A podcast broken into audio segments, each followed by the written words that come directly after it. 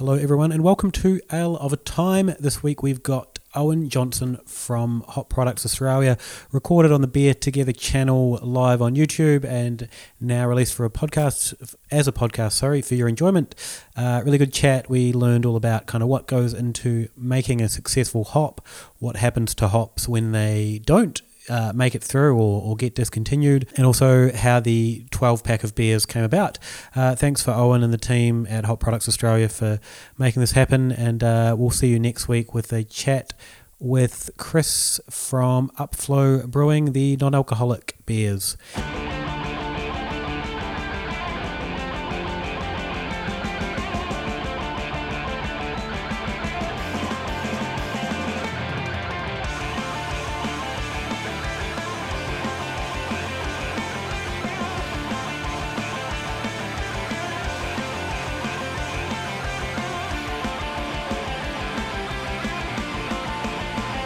And I don't even know how many people we're talking to tonight, but g'day if you're listening out there. It's nice to be with you. And if you are out there and you have any questions for OJ, just drop them into the comments. We'll happily ask them. And I think, Dave, I speak for both of us when the reason what prompted us to get OJ on the show is seeing this Eclipse pack doing the rounds. Yeah. As soon as I saw it, I was like, no, there's no, like, beer packs from anyone that I want ever, but this one I was like, I gotta have it. Which is that's crazy, right? Like I look at the advent calendars and all that, and I think, I don't need 25 individual beers in my life. But I saw this one. Well, also it was so clear immediately that it seemed to be like the next step in the evolution of the education around the single hop idea, like. 5-6 years ago, you'd have the same beer brewed with different hops to sort of have the education, but like utilizing the same new focus hop in so many different ways. It's a way more like engaging as a nerd way of doing it. So I guess before we go too far into celebrating this pack, OJ, can you tell us a little bit about who you are and what you actually do? Let's cross the first bridges first. It's not about me. It's about these little hoppos here and this HPA thing, you know. So my journey to here is basically through an academic path into brewing. I was a terrible home brewer. I lacked application and I lacked a scientific approach. I didn't lack the craziness that homebrewers, you know, bring to changing up what they make every time. I was like just interested in making a pretty steady beer and getting on it with my mates when I was at uni, and sort of pursued the uni studies through to a master's in brewing from the International Centre for Brewing and Distilling. Came back to Australia, an impoverished student, went back to working in pubs and landed the job at Moo Brew back in 2005. When we built the first brewery for Moo Brew. Was that at Mona? Where Mona is now, yeah. At the time, it was pre-Mona, so it was just the Marilla Estate Winery, and we added the brewery there. They already had a big hospitality presence there, and David Walsh, the minor celebrity owner of Mona, had yet to really sort of start to alter the landscape out there and stamp his authority on that little island. How did you get from there then to selling hops? So I can't remember. I think it was 9 years with Moo, built their second brewery in 2010, and just needed to acknowledge that, you know, Moo Brew had, I'd hard baked in a lot of decisions at Moo Brew and we needed a change in leadership there, and so I walked my own plank, and and I actually sort of saw a lot of what was going on at HPA as fascinating, and this pivot to modern flavour hops and the the proprietary suite of varieties and new exciting flavours, and I just thought, yeah, these. This has got some real legs. This has got some real potential, and I'd love to make a difference in that space. So Tim Lord, managing director, and I had a good old chat about, you know, what the company's needs were, and we went from there. It's been great. It's been excellent. How much did you know about hops going into, I mean, obviously brewing, you know, a reasonable amount, but I think one of the things I've learned being in and around this industry, there is so much we don't know about hops or anything really. So how much did you know coming into doing this job, and how much have you learned? Look, I would say that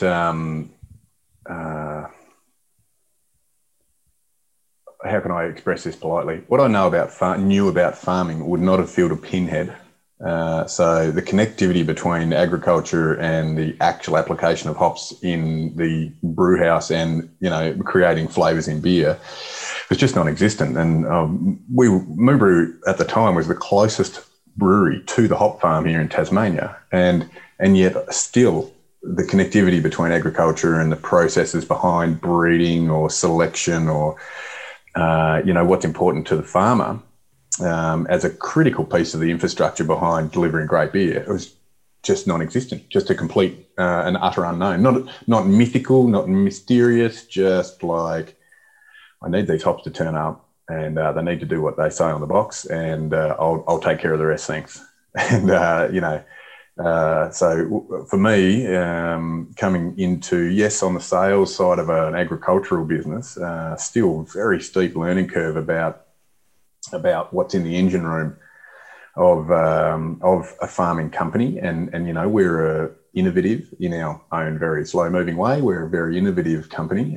We resource our own R&D programs and breeding programs, a lot like a brewing industry, actually. Like there's every major brewery used to have a you know, fully fledged R&D division, and they just don't exist anymore with cost-cutting and...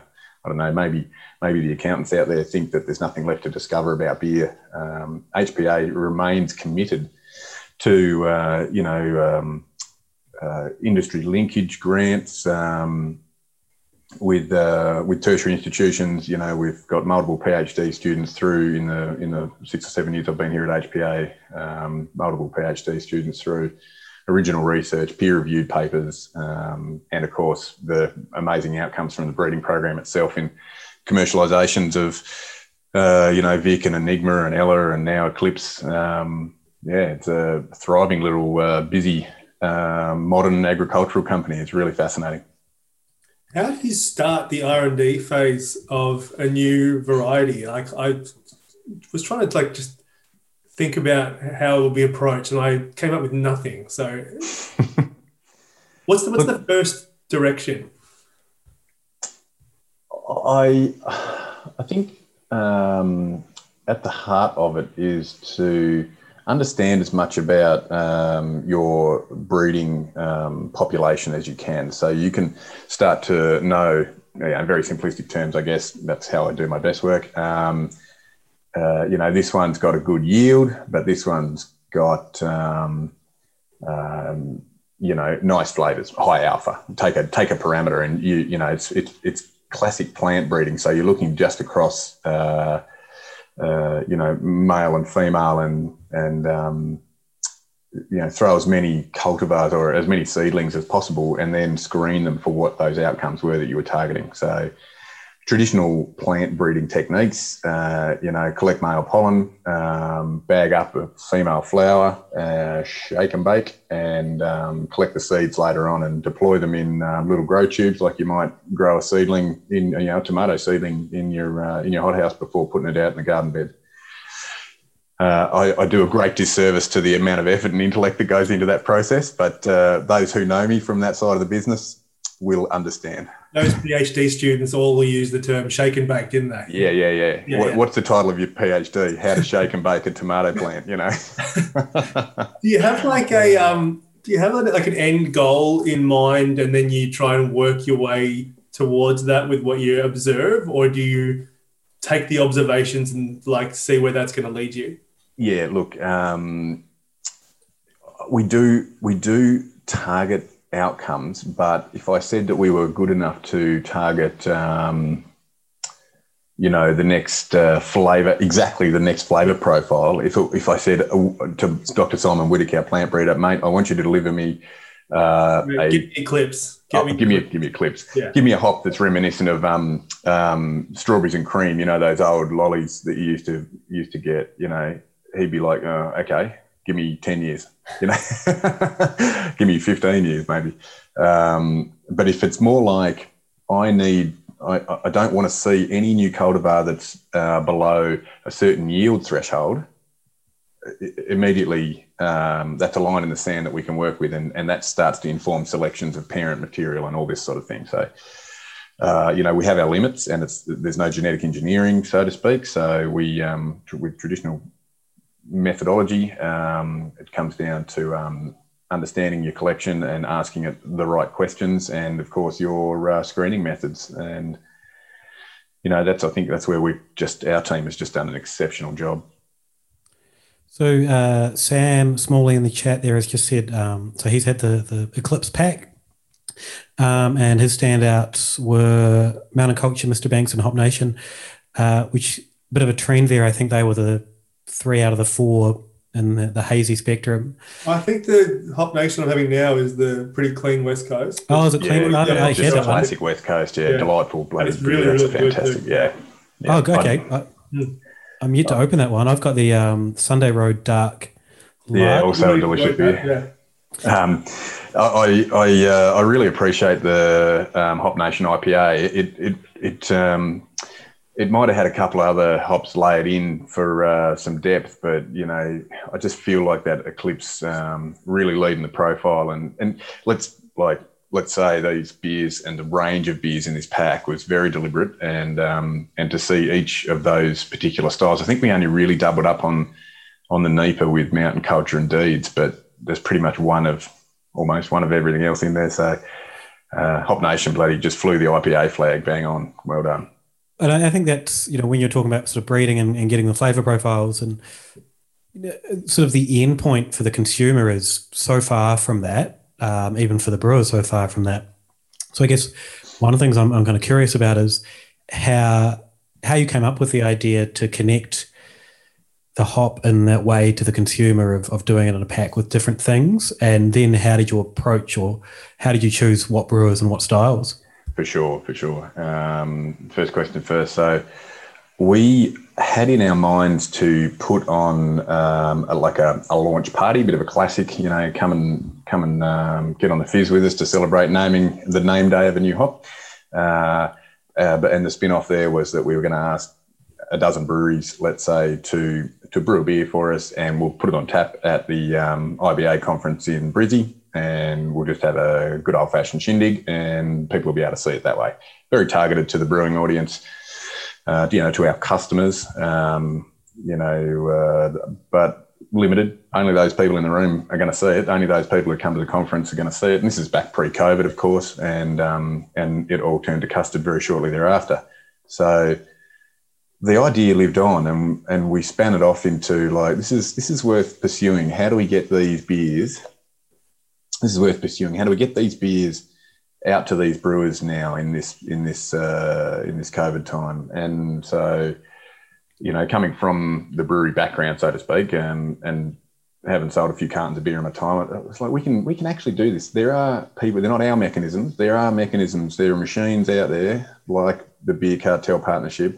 That's what they do, right? They pick and pack and they shift it and swift it out to customers every day. And, you know, God bless them. And we thought, yep. We can make some sensible partnerships here, and we can go and partner breweries can make this beer. It was a, you know, not to go deep into it, but it was commercial between the brewery and Beer Cartel, and it was commercial between us and Beer Cartel, and I think it worked really, really well. The added benefit, of course, once it started to snowball like this, I said, well, these guys aren't just going to make a batch of beer that's suitable for what we want to achieve sending out to our customers. You know, we only need 150 or 200 cartons or something. Like, they're going to brew a whole tank. So that's heaps. Why aren't we bringing it to the public? Like, let's have a really big party on this, and let's take a step that we haven't taken before. And not a lot of, well, no one, as far as I'm concerned, in the world is a hop initiative has taken it out to a public launch and tried to put a new hop right in the lounge rooms of beer nerds all over the country. You know, I kind of laugh. I kind of laugh tongue in cheek. I laugh at the audacity of it, even though we've sort of done it. It's like, I hope people really enjoyed it. And Dave, your response like that is a beer pack I have to have.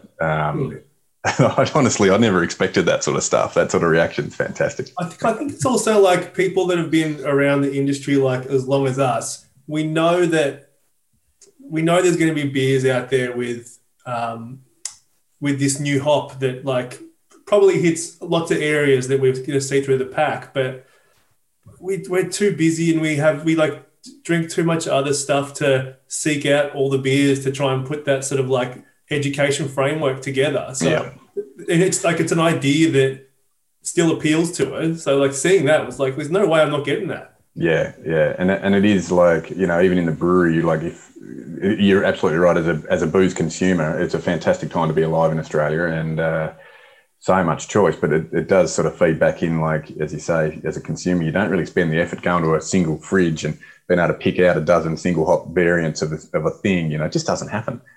And it also doesn't happen for brewers in breweries. Like you head down, bum up, making the beers you make, and often you do love them, and that's what you tend to go to on a Friday, you know. And so I really feel like putting this pack together and like landing it in their staff room and saying, this is a great opportunity for you and your staff, and just get that mind map, just get that sensory landscape of this hop performing in heaps of different settings with different yeast strains and different dry hopping technique, different hop application points for different purposes. And snap, you've got your, you've got your mindscape, and those creative types in breweries, much more creative than I ever was, you know, are going to be thinking, yeah, I can see this going in here, or this tells me a beer style this, and you know. And then for me, putting the old sales hat back on is that's where you really get that cut through, and people start to smell it and taste it a few times, and they go, next time they're thinking of an NPD, they go, yeah, I know how to get there. I know how to get that sweet, sweet mandarin.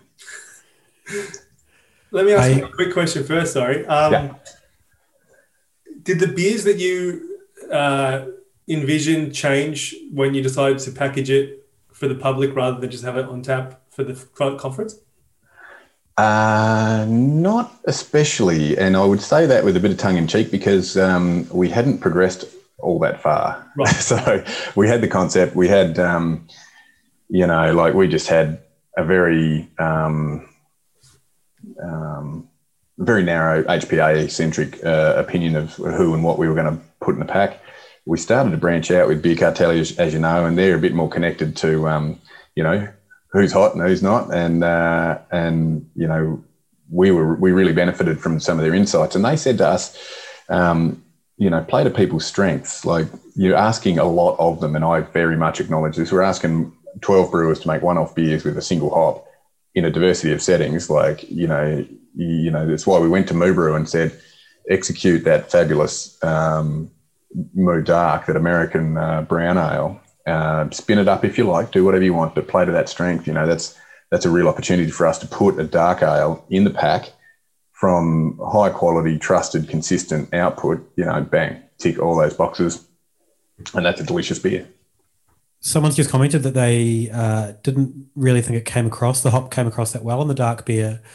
But I'm drinking the Sunday Road, and I'm finding that kind of that mandarin is really accenting that dark malt. And I've kind of got when I used to homebrew, I brewed a Baltic porter with vanilla and mandarin, and it was probably the best beer I'd ever brewed. It was so good, and that this kind of recalls that kind of mandarin flavor. And I never read marketing material. I really don't care about marketing material. And I messaged Dave after having, I think, 3 or 4 of these beers, and I said, oh, I'm really getting a lot of mandarin from this hop. And Dave's like, are you kidding? Yeah. You're just eating what they are feeding you. Think independently. Come on, mate. Don't believe the spin. and then I think Brendan from Three Ravens tweeted a photo at me of the when you open the pack, the first thing you see is a mandarin. I just straight up just chuck that away. It's subliminal though. It got in there somewhere. It probably was, but yeah, there was that real memory of me going, oh, this reminds me. And even the kind of the IPAs reminded me of that porter that I brewed way back in the day. And look, I actually like it on a sensible note about how we've brought this to market and the flavour descriptors we've chosen. We haven't chosen a plethora of descriptors. We aren't trying to be everything, including Christmas cake. You know, we are pretty narrow, and I hope that that mandarin is the leading flavour, and it is what I've seen in far and away the most times has been that mandarin as that primary descriptor. Now, there's a caveat on that, of course, and depending on what you couple it with, including dark malts, to that point raised earlier. Also, yeast strain, of course, makes a huge difference. You'll get different expressions. I mean, I'm not going to stand here and tell you black and white that you only get mandarin out of this thing. We all know that's just not how it works. But the lead descriptor for me in most settings has been mandarin, and just on the darks, the two dark beers, one lager and one ale in this pack, I thought both of them did bring sufficient mandarin to be noted. Obviously, they're pushing uphill a bit more than in the West Coast IPA. That's well acknowledged. But in terms of Moo's Dark, just that beautiful hop flavour on the palate. There was absolutely no doubt in my mind that hop had made a really positive contribution in that setting, and that is exactly what I needed. That's all I need. That is it. Like, it doesn't have to be the hero. It has to make a delicious beer and work in a combination that other brewers and other beer nerds are just going to go, like, I see the vision in this beer. It's been executed well. And those flavours are all delicious together, and you know, away you go. It's not. I mean, just the mandarin's obviously front and centre, but in this West Coast IPA, it like kicks off with this citrus candy sort of little rounded flavour. It's because it's quite bitter and quite firm, but just like swirls around this little smooth citrus sweetness before it just really zings off into its bitterness. It's great. Yeah. Yeah, I wouldn't be able to ask too much more of that beer. That was my pick of the whole pack, to be honest. I've still got that one on to open. I'm also excited to try the Newstead Wit. You know, speaking of mandarin, and then seeing a wit beer pop up in the pack, and I mean, seeing a wit beer pop up in 2020 is rare enough as it is. Let alone a single hop wit beer, yeah. yeah, and you know, particularly a new world hop. You know, if someone was going to do it now, they'd probably do it as traditionally as they can to kind of make a point. Yeah. So did you, when you approached the breweries, did you say, we'd really love you to do this? Or you said, like, how did that work? In terms of trying to get the brewers to play to their strengths and sort of fit in this rainbow of beers we were trying to put together? Yeah, look, We never dictated, but we described what we were trying to achieve in exactly how I'm describing it to you. Like, I've come to you because I trust you and you make fantastic beers, and I reckon you can have a crack at a one-off beer for this pack. It's going to get a bit of publicity, and we want you to play to your strengths, or you know, go into your wheelhouse there. And it doesn't have to be just one style; it's up to them to choose. And then we just sort of basically said to them, first in, best dressed. If you get in first and you say IPA, then, you know, good on you, go for it. And most people really embrace that, not dictating to them, just like what we're trying to achieve, that bit of vision, and then they're on board. So I'm not sure that Justin at Deeds knows how to make anything else except neepers, but he's going to hate me for that. Yeah, he did a barrel aged pilsner. Too recently, wasn't it? Probably trying to break the shackles, trying to get out. And I did admittedly enjoy the Blaster Pilsner. That this was, and that kind of added a new element. That, you know, there is a little bit of grassiness in there, but again, that kind of citrusness works. Before, yeah. You had that before, Dave? Yeah. What do you think? As for the hop expression, I really enjoyed it. It was probably a bit hoppier and more bitter than I was expecting, but I mean, it's a hop focused hoppy. Yeah, I totally agree, yeah. And I think the Pilsner style gets interpreted as pretty firm nowadays, as a point of difference to a Euro lager or mainstream, you know, so good on them for that. I was lucky enough to have 4 or 5 of those actually last night. And you know how your perception of bitterness changes through the night on bitter beers? And I reckon on the second can onwards, it was perfectly in balance because your palate shifts a fraction, and those really grippy bits, which I find the Moorish elements that make me want to pick the can up again, that Moorishness stayed, but the roughness of the firm bitterness came away, and it's just it was all hop profile after that for me. Delicious. So this hop had a number. It was at HPA 016. That's right. And that was being trialled. Am I right in saying it was a couple of years, kind of more than around the place?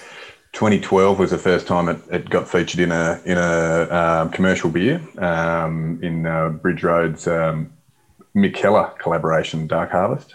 So it was a wet hop in that beer, which made a bit of a splash at the time anyway, if people were alive back in 2012. And I mean, because that is, if I think of that beer, I think orange citrus hop flavour. So yep, yeah, it was good. And then it was in the leading sort of cohort of experimental hops. And so, you know, like that means 100 kilos or less for many years, you know, one of maybe 5 or 6. So spread pretty thinly, but all the while we're building up, you know, sensory, we're building up proof of concept and that it works in beer. And, you know, even when flights of beer would turn up and they'd be pretty same, it was always like this beer, this hop would always come out on the highest preference. It's like even just in a tea room tasting of non-beer drinkers or non-beer aficionados, it was like, which one did you like the most? And it was always the 016 beer. So it's just like, this is undeniable. This is starting to become a real pattern. What are we going to do about it? How many points of data do you need to like pull the trigger on that sort of thing? I wish that was a simple answer. I wish it was like we need 99 successful trials and then the 100th will pull the trigger on it. But it just doesn't work like that. We actually had another hop in front of it, 035, which was a more floral and spicy orientated, you know, like a New World lager, more New World lager orientated hop, but it was harder to use. It was more subtle. It wasn't like a 10 out of 10 impact in beer. It wasn't a big impact hop. It was all the things that we pinned on it when it didn't really get the commercial traction that it needed to go from, you know, a ton to 20 tons. So we axed it and moved on to 016. But I can give you one light bulb moment where, Tim Lord and I were drinking Ash Hazel's Colonial IPA Pioneer, who just loaded this little trial beer up with a truckload of 016 at the time. And Tim and I were just looking over the kitchen bench in the office and just said, you know, wow, this is actually world class. This is a fantastic beer. And it was that one last proof, that one last thing. It's just like, I am convinced that this hop is going to stand up out in the real world. Let's find the market opportunity for it. So then it's a matter of timing. On farm, can we find acreage to deploy? And what are we talking about at the moment? Are we still just chasing the Galaxy dragon as far as we can, or what, you know? And so we have to be well and truly aware of what we're capable of, but B, something it's a bit harder to pin down is, what do we want to be? Like, do we want to be a one-trick Galaxy pony? Do we want to ride that pony, or are we going to actually try and present some choice and diversity to, you know, to brewers to make great beers? And so we don't want to be a one-trick pony. We do want to be able to bring authentic Aussie, you know, a suite of differentiated Aussie flavors, you know. They don't all have to taste like Galaxy, and I don't think this one does. I think the beautiful thing about this is that, yep, it's down the fruit forward sort of citrus end, but there's a big difference between passion fruit and mandarin, and the way these hops work in beers sets them apart. When you have to find acreage to deploy them, does that always mean scaling back something else, or do you have enough room to expand the field? We've been really lucky, or at least very successful in lobbying the shareholders to fund continued expansion. Since about 2014, we've been bolting on new acreage and sort of rejuvenating some of the key infrastructure out on farm. And so in that way, we've actually not been really robbing from other hops. Some hops were axed, but they're more on performance basis. They're not a matter of preference.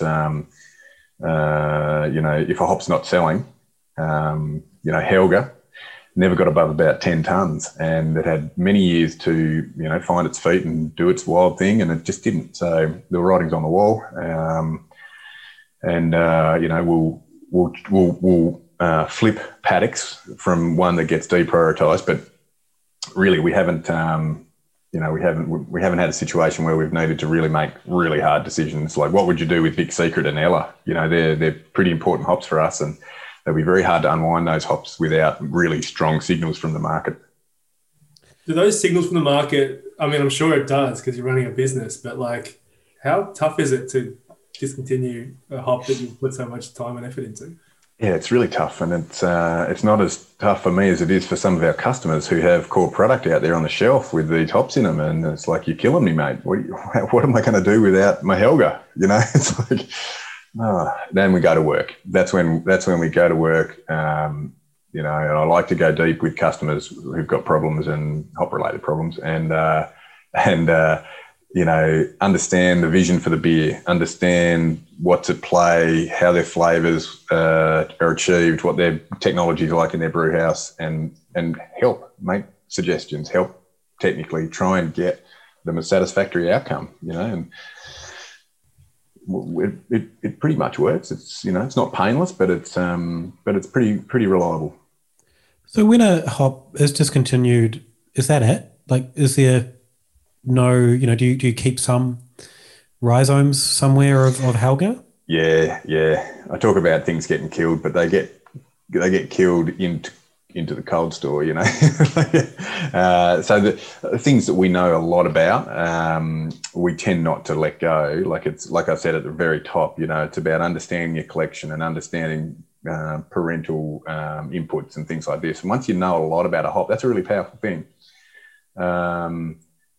It's not quite the same as in the old days where the cultivars that we would commercialise were also, so to speak, fertile. So you could then reintroduce them into breeding. All of our proprietaries are triploids, meaning that they don't produce viable seed. So you know, they're an outcome. That's it. There's no future for that variety after commercialisation and deployment. It can't go back into the breeding collection. But we don't tend to let things that we've invested really heavily in go, and unfortunately for the hobby farmers out there, like, there's no chance that we're going to release proprietary material out to smaller growers and hobbyists and backyarders. It's just it's just not something that we entertain. Why? We've invested a lot of money in that. We might need it. We might need it later, so you can't have it. Okay, it's mine, and I'm not sharing. Yeah, that's fair enough. Am I right in thinking Summer was the same as well? That's been discontinued. Yep, Helga and Summer were our sort of highest profile, if you like, fatalities in the modernisation of the lineup. When the initial push to move away from alpha hops began, we had. You have to stick your toe in the water, don't you? And we started with Helga, Summer, and Galaxy, and you know, Galaxy continues on, of course. But you know, I think we learned a lot along the way about what it was we were trying to achieve, and really significantly differentiated flavors is what it boils down to, and Helga was definitely German inspired. You know, Summer started out as Southern Saaz. You know, it's a substitute hop with a you know, if what's the market opportunity there? If the Saaz crop falls over, we're going to sell some. Like, anyway, so They didn't work, and I'm glad they didn't, because it allowed us to go back to the breeding program and really pull out some aces, you know, some hops that have really hit the modern times and fit modern style. And, you know, we couldn't have got more fortunate with this pivot of beer style, or this innovation in beer style around biotransformation. You know, it turns out that much like Galaxy, Eclipse really performs in the biotransformational space, as evidenced by you know, Deeds and Mountain Culture in this pack. You know, like this is a beautiful thing about this pack. Like traditional styles, some with different yeast strains like Saison, some focused on biotransformational performance, some set in a dark malt base. Beautiful. Let's have all of them. I guess the success of Galaxy is kind of linked forever with the success of Stone and Wood. How, like, if no one worked out how to use Galaxy, because they were, you know, they were quite early on in using that correctly. They really kind of hit that sweet spot, which is amazing marketing for that hop. Mm. Is that what it takes for some hops to be successful? Do you need, like, for a hop to be successful, do you need a champion out there making something that really shakes up the landscape? I mean, yeah, does it help? I'll take it every time. Yes. Not to be flippant about it, it's an incredible journey that Galaxy and Stone and Wood Pacific Ale have been on together, and there's been some really fascinating articles published, you know, around, God, I can't even remember which birthday it was, 10-year anniversary or something like that recently. That I just time is flying by, and you know, so I guess. I guess if I bring it back to thinking about this mix pack, we've got brewers in there who are, you know, like Justin at Deeds, right? I'd say he's right on the tip of that hazy craze, and DJ up at Mountain Culture is just making some stonking beers. You know, these guys are in their own way. Now they might not end up with the volumes or the you know, financial success of Stone and Wood, but in their own way, they are lighthouse breweries. They are leading the way. They're showing how these things can be used. And, you know, as I've said, I'm really grateful for them to get on board and allocate us time and resource to help us. And I fully believe that these guys will be as important to Eclipse as Stone and Wood is to Galaxy. And I say that not from any kind of naivety. I just think I just have a different metric of success, and it doesn't mean liters of beer out the door. It means that light shining out of this beer that says this is how it can go, and this is fabulous. What's the second most prominent Galaxy-focused beer? It's not a question I get asked a lot. I don't think that's very fair. It's a testament to the like just how synonymous it almost is. Yeah, look, it is, and it's you know, I don't know. I should probably cite a beer that used to come out of Thunder Road, but very very similar name with a very similar hop, and you know, that'd be just too ironic, wouldn't it? No, look, I guess I'm really spoiled in that sense. I just really I've seen Galaxy in so many settings, in so many hop blends, in so many just great beers. It's really I'm a little overwhelmed by the number of Galaxy beers I've seen. And in some ways, I'm quite thankful that Stone and Wood Pacific Ale for me is still a singularity. It's still a unique thing out there for me. Unbelievable. Yeah, it is stunning. There's still that moment of having it fresh in and around Byron, and you're like, oh, right, still really good. Well, this is why this beer exists. Yeah. I mean, we went to Stone Day that time, and there's however many beers on tap they had that we'd never seen before, and then it's just like, Pacific Ale, please. You have to. Yeah. Win in Byron, do what they do in Byron. We've got a couple of questions from the chat. One I'm going to save till the end, but one from Sam. He wants to know what were some of the beers that featured Helga back in the day that he might be familiar with. This is going to put your mind to work. Too. God, I think we killed that in 2014.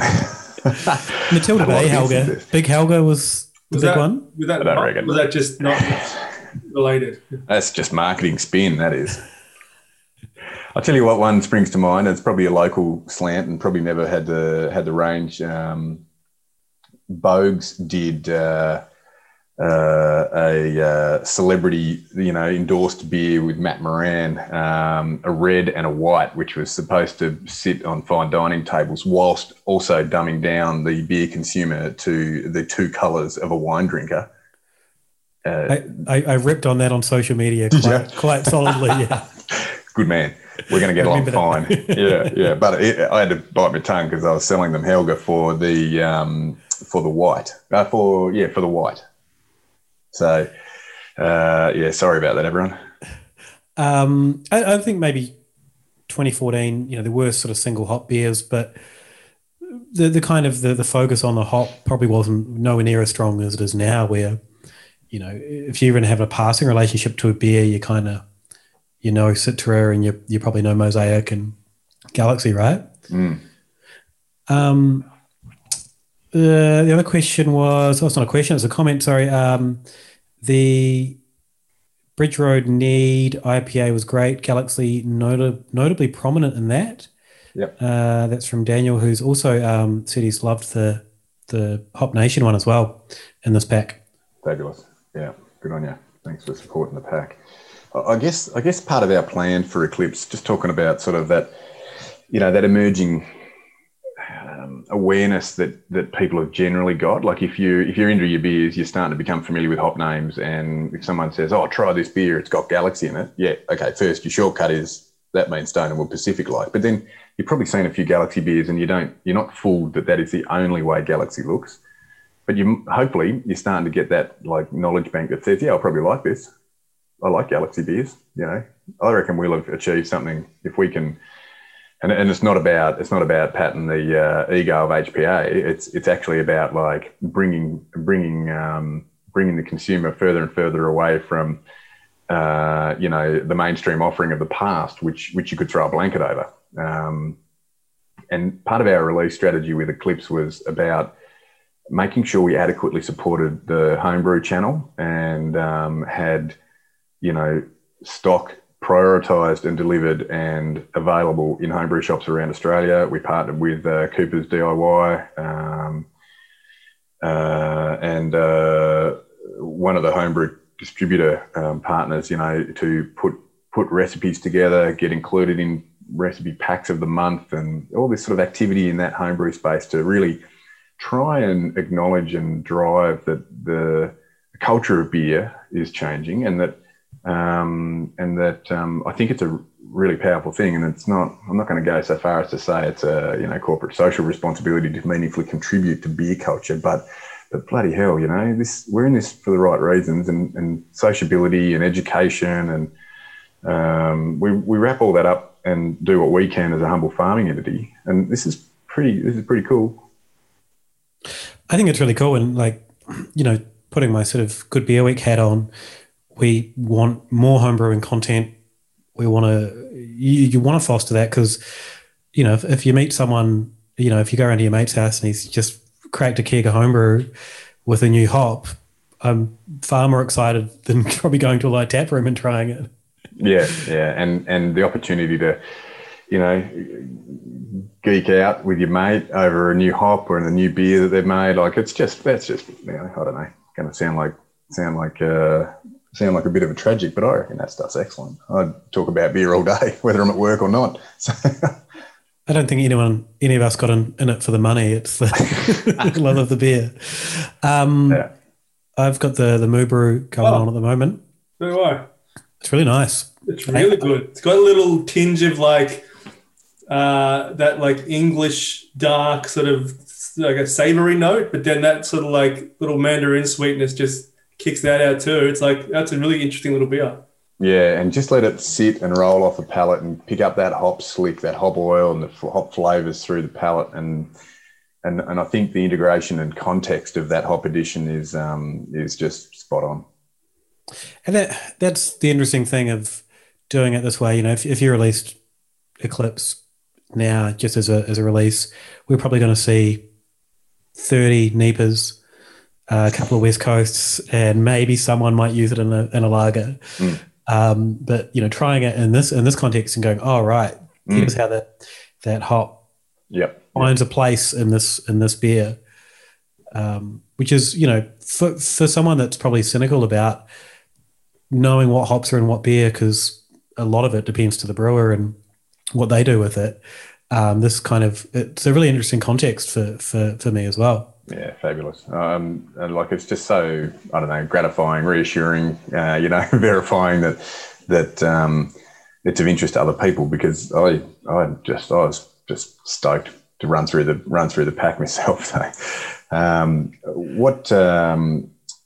you know, it would be very, very easy to fall into a trap with a new hop to go out there and put a dozen NEIPAs in a pack and do exactly the same thing, because or IPAs or whatever. But, you know, because you look at the States, you know, the top 5 styles by volume in craft out of the States, it's bloody 4 IPAs and American Pale. You know, and I'm not going to say it's boring, because it's not, but I think diversity in this way is something that we've really valued, and I would like to think that this is a little bit of a springboard for Aussie brewers to keep championing that diversity of styles presented out there. And, you know, if I thought this hop was only good in NEIPAs or something silly, then we would have done that. But I don't. I think this hop is an all rounder, and it's fit for purpose in different contexts. And that beer and of course the lager, the dark lager, are fantastic examples of how a hop doesn't have to be the hero. It has to be fit for purpose and make a really meaningful contribution. You know, in fact, there are beer styles that exist that don't hero the hop at all. I mean, I'm not sure why, but you know, for me, it was really important, especially the role of the wit and the imperial saison in there as well. You know, I mean, that beer basically, I still don't know what to make of that beer. Fascinating beer and an excellent beer. I can't work it over. Yeah. I don't think I've tried that one, or I don't recall it. What one's that one? Who made that one? It's the India Saison, you know, single hop Eclipse India Saison from New England. And yep. I did have that. That was lovely. Oh yeah, big and estery, and that again, like, and you know, I'm only me. I'm not an expert, and I say that beer was really challenging for me, and I really enjoyed it, and I enjoyed the challenge, because I was like, what is that? Is that ester? Is that hop? What's making that contribution? Geez, this beer's good. Oh, I can't understand it. You know, this beer's shit. I don't understand it. Hang on, no, that's my problem, not the beer's problem. Is that an ester or is that a hop? Ah, shit. I better have another one.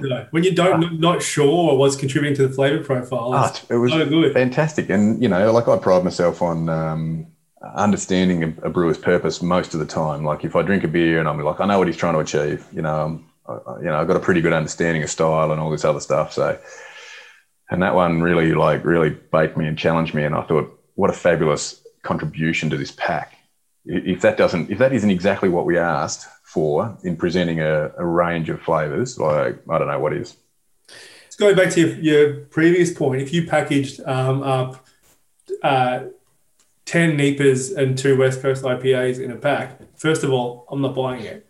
Any brewery that doesn't have that as their strength isn't thinking about that hop as like a usable resource. No, that's right. That's right. So, you know, there are breweries out there, and bless them, there's bloody like 700 of them out there at the moment. And they want to make English styles, and they want to make, you know, estery styles, and they want to make yeast-driven styles, and they want to make drinkable styles. You know, you don't have to have this bloody hop soup coming at you all the time. And you know, I think people who know me know that I don't advocate for more hop equals better beer. I just don't think that's the right way to go about it. Choice and diversity in all things, you know, choose your own adventure. I think there's an interesting sort of thing at play here as well, where a lot of brewers will tell you their tap room, their biggest seller at the tap room is their lager or their pale or equivalent, versus the stuff they're putting out into the market that's getting all the social media love, which will be a hazy, a double hazy. The volumes might be probably similar, but there's still 2 segments of the market that are interested in beer for different reasons. And, you know, thinking about, say, the Blaster one, you know, if someone finds a taproom style that works with this hop, then that, you know, is so much better than, you know, seeing it dotted around in Neighbours, for me at least, anyway. That's exactly right. And, you know, like hero beers and, you know, showboating beers that are great for your reputation but don't really pay the bills. You know, we all understand this industry enough to know that it is about repeat purchases. It's about being able to go down the pub and have, you know, 2 pints, not just one of something that you can't go back and have a second pint of.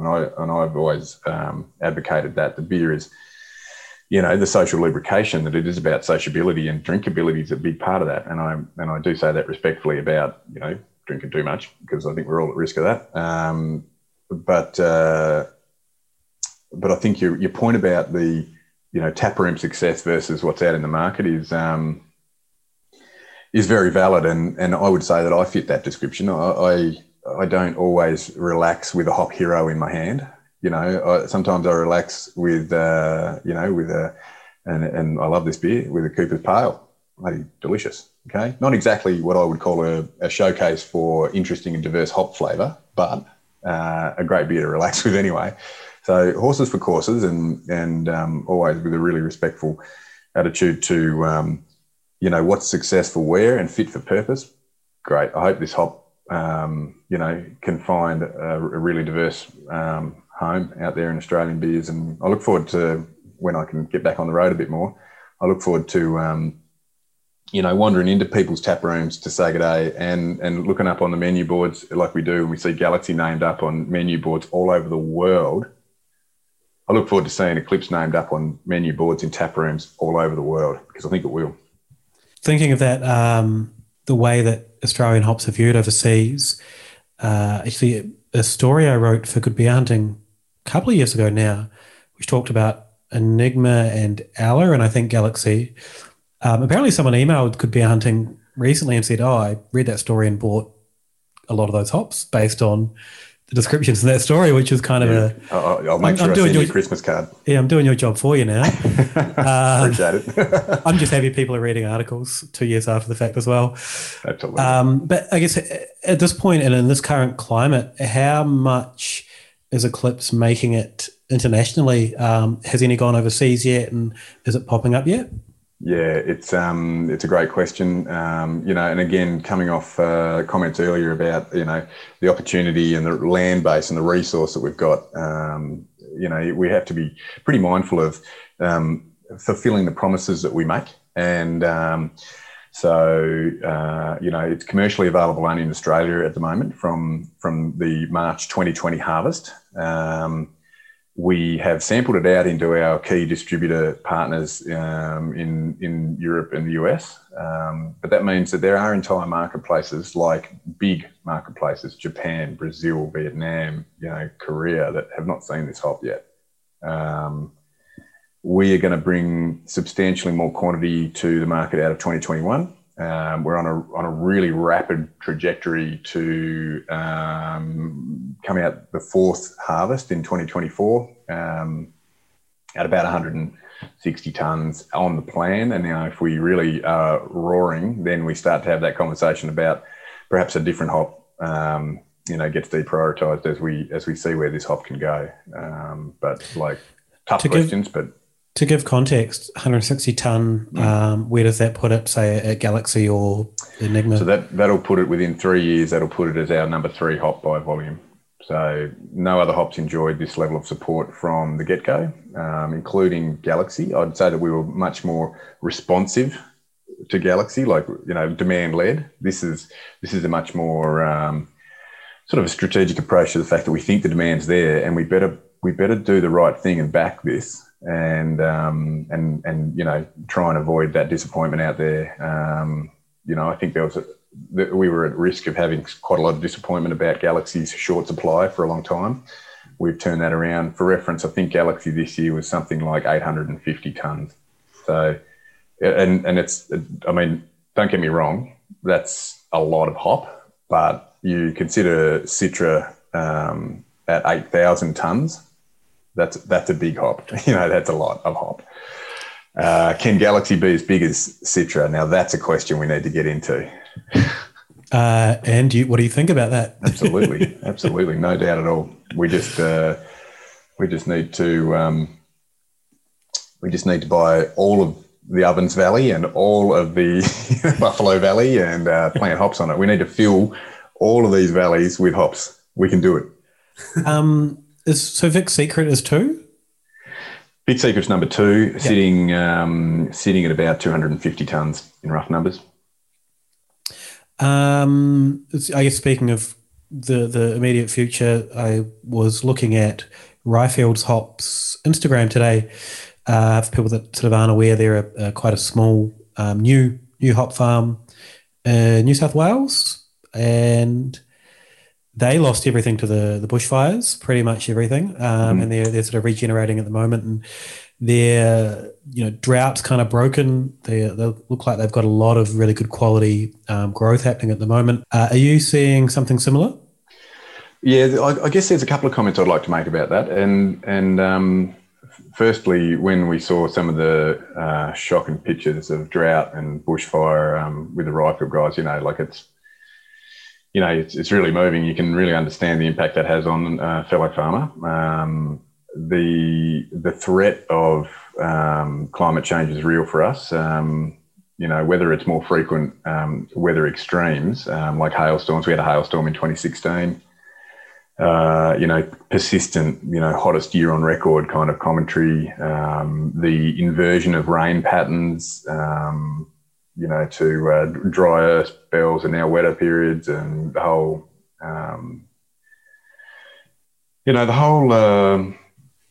whole climate piece is a bit of a moving feast, and it is a threat to us. And we continue to select varieties in our own microclimate, so we have a level of risk mitigation there. We are across 3 geographies, 3 growing regions. There's a little bit of protection from microclimatic weather conditions like a hailstorm that hit one end of the farm and did not hit the other end of the farm. So we try and grow hops on multiple sites for that reason. So there's a bunch of stuff in the climate piece that's really important to us. We don't buy any land that hasn't got adequate water rights or supply in that sense. It's just not possible, as Ryfield's experience shows us. You've got to sort that out. They're thirsty plants. Dan's mentioned that he donated to Help a Hop. What do we want to understand about Help a Hop? That's the Ryfield. I think it's over now, but that was kind of, I think you could buy a certain amount of hops. I think I donated after chatting to them. It's like a pre-commitment or to help them get back on their feet. And I haven't. I've got to be honest. I haven't kept up with their recovery, but all the best to them. It's looking really good. As I said, I was looking through their social media today, and they were in the story that I wrote sort of at the start of the year. I think I chatted to you as well, Owen, about that story, and they were in a pretty rough spot, so it's cool to see them with good growth again. You got a couple more comments from the chat there, Dave? What do we got here? Dan really liked the Two Birds name for their Eclipse beer. He thought that one, it's very Two Birds, is the pun that that inspired a whole playlist on Spotify, that name of that beer. So was it Total Eclipse of the Hop? Yep. All right, let's go with a throwback question from Sam Smalley about half an hour ago. Owen, what's your favourite New School International hop and classic Noble hop? Well, great question. I guess if I could answer the second bit first, I think my favourite Noble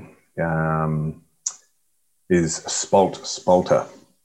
And now I am extremely partial to Saaz, authentic Czech Saaz used in fantastic beers over in Europe. It's as close as I come to having a religious moment, I think, when I'm over there drinking their beers in place, in the place. But Spalt took me on a long journey with the Moo Brew Pills, and I am deeply emotionally wedded to that beer and that hop. And international, how much can you say, given a lot of these are your competitors in the marketplace? No, look, I think you'd be doing yourself a disservice if you didn't say you liked international hops. I mean, and maybe not a new hop, but I still think that when Centennial is up and about and you get a beautiful expression of that, whatever that crop year is, if it's come in really well, that is a fascinating hop. There are famous examples. I mean, Bell's Two-Hearted Ale is 100% Centennial. I remember back in the day when... How do you do that? Brewdog launched a single hop IPA series that featured Galaxy. The Centennial was a standout of that one. Mm. So that was a killer. Yep. It's there's quite a lot of hops coming out now, we were quite concerned about Eclipse getting enough cut through with all sorts of varieties coming out from the breeding programs around the world. I still haven't seen a lot of Talus. I've seen more of Sabro. Sabro's got a bit of a hole in it for me because I don't really get the coconut thing very often. And I'm shaking my head at Sabro. Yeah. I've had a couple of beers that I enjoyed that have it as an element. Yep. And Daniel in the comments mentioned the Bridge Road one with Galaxy also had Sabro, which kind of dominated it. And that beer, gorgeously, so well put together. And I think Mr. Banks did a Sabro one. Again, so well put together.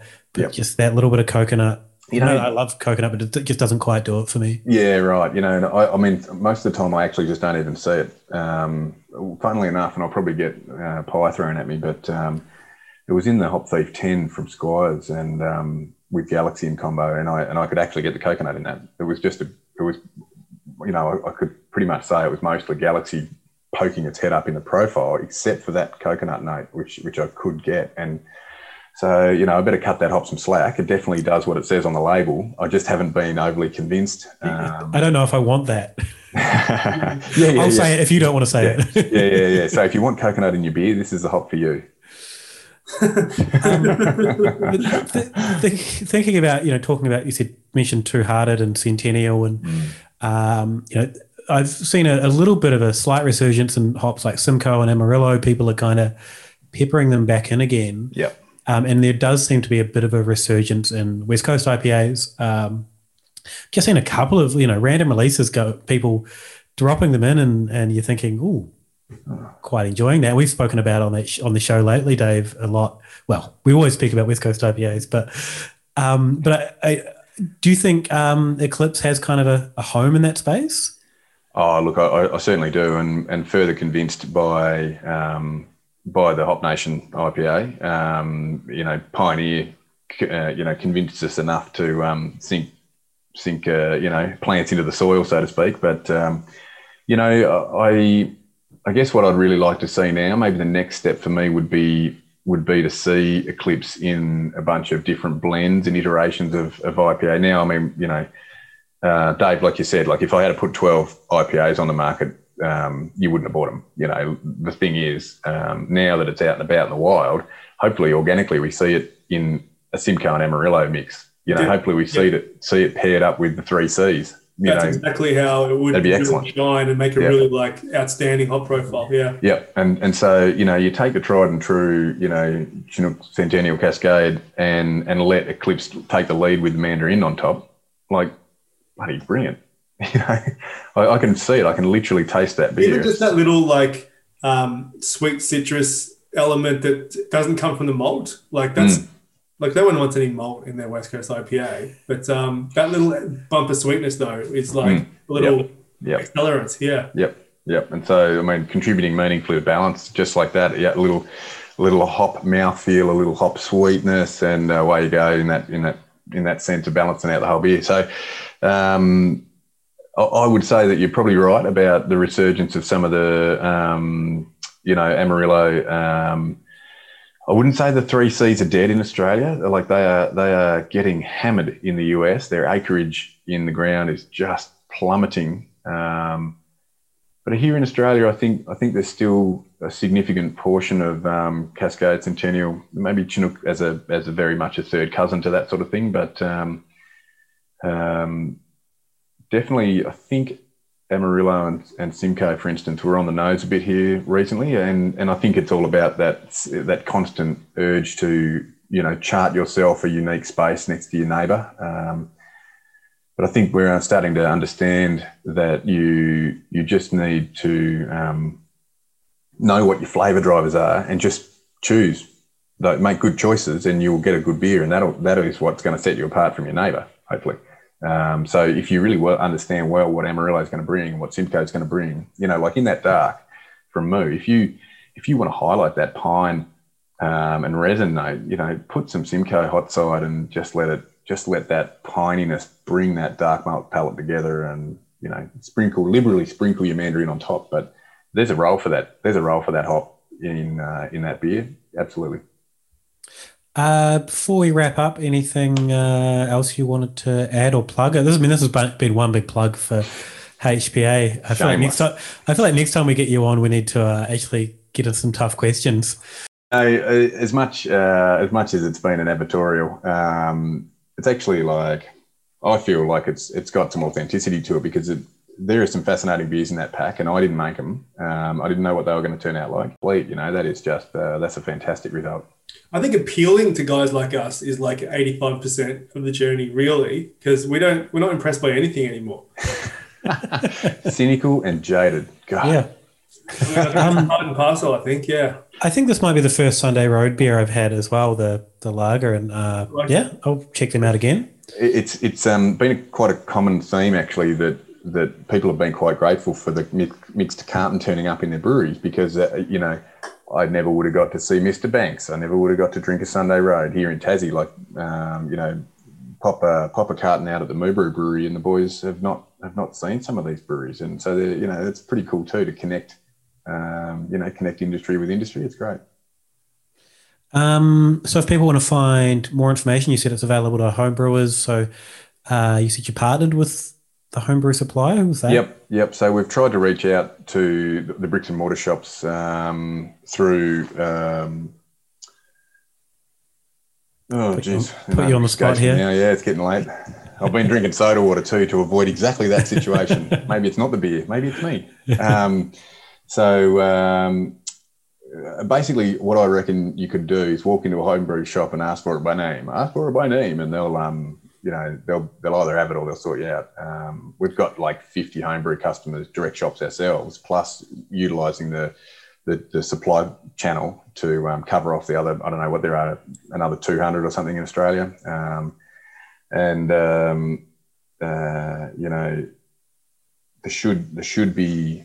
You should be able to get your hands on it. For the commercial guys out there, we've got stock.